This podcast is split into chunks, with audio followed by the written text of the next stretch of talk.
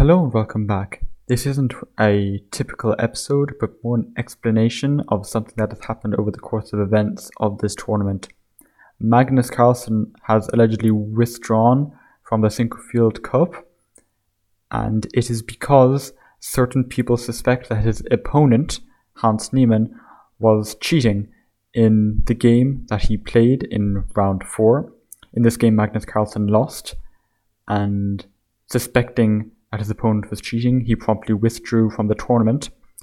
All his previous games' results have been invalidated, and he has resigned from the upcoming rounds in the tournament.